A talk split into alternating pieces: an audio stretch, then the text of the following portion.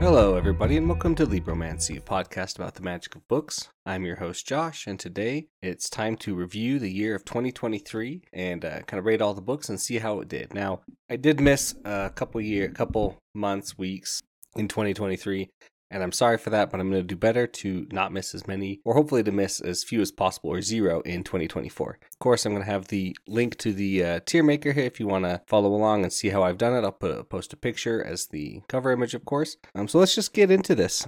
The first book we're going to talk about, this is a kind of a random order. The first book we have here is Royal Assassin by Robin Hobb. That was just such a good book. Those Hobb books, I just love them. Got to have put that in S tier, of course. Uh, we have S, A, B, C, D.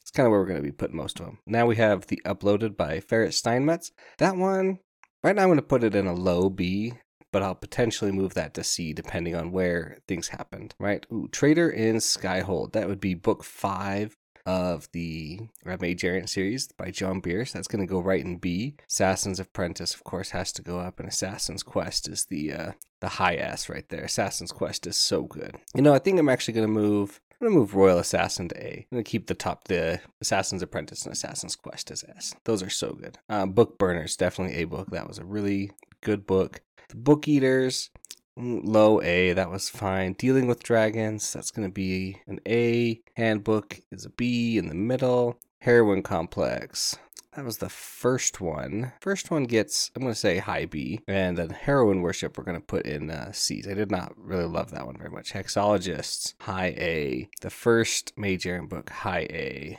Visible Life of LaRue. That's going to be an A, of course. These are these were such fun books. I'm really liking them all. Let's see. Jewel of the Endless Erg.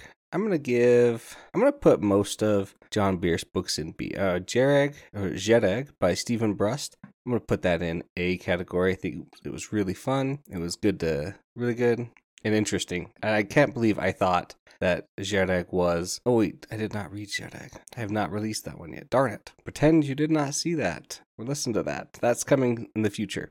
Uh, Kaikeyi, that was a really good one. I'm gonna give that a good high A. Malevolent 7, that's to be an A. The Necromancer's House is an A.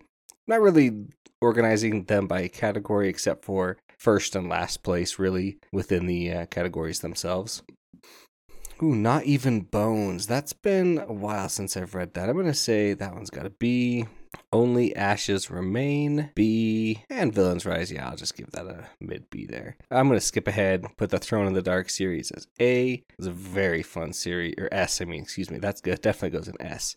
Ooh, the seventh book of the vampire, the vampire, Fred the Vampire Count series. That's gonna go. I'm gonna put it in A because I love A.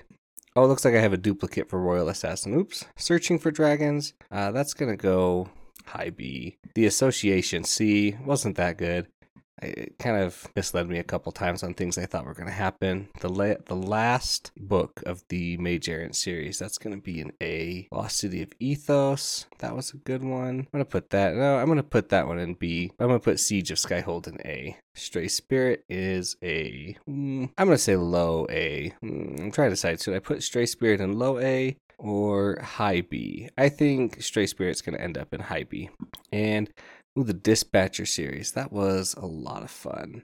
A lot of fun. You know, I'm going to put Stray Spirit today because I really enjoyed it and it was a lot of fun. And Tongue Eater, that's going to go in B, right there in the middle. All right, well, we're not very far in. That's kind of my, that's the end of that. Of course, I'll have a link so you can see this and I'll post the picture. I had a really fun time with all these books this year. And I'm glad that I didn't read too many, or very, if any, that were very bad for the podcast. I read a lot of books on my own other than this, and they were a lot of fun too.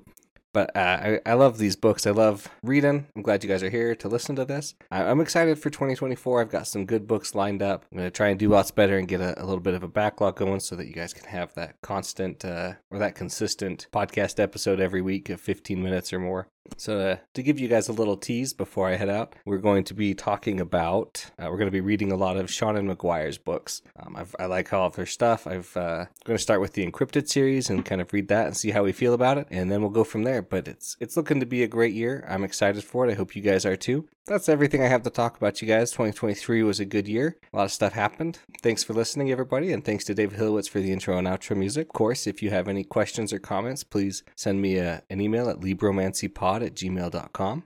And remember to review the magic of books.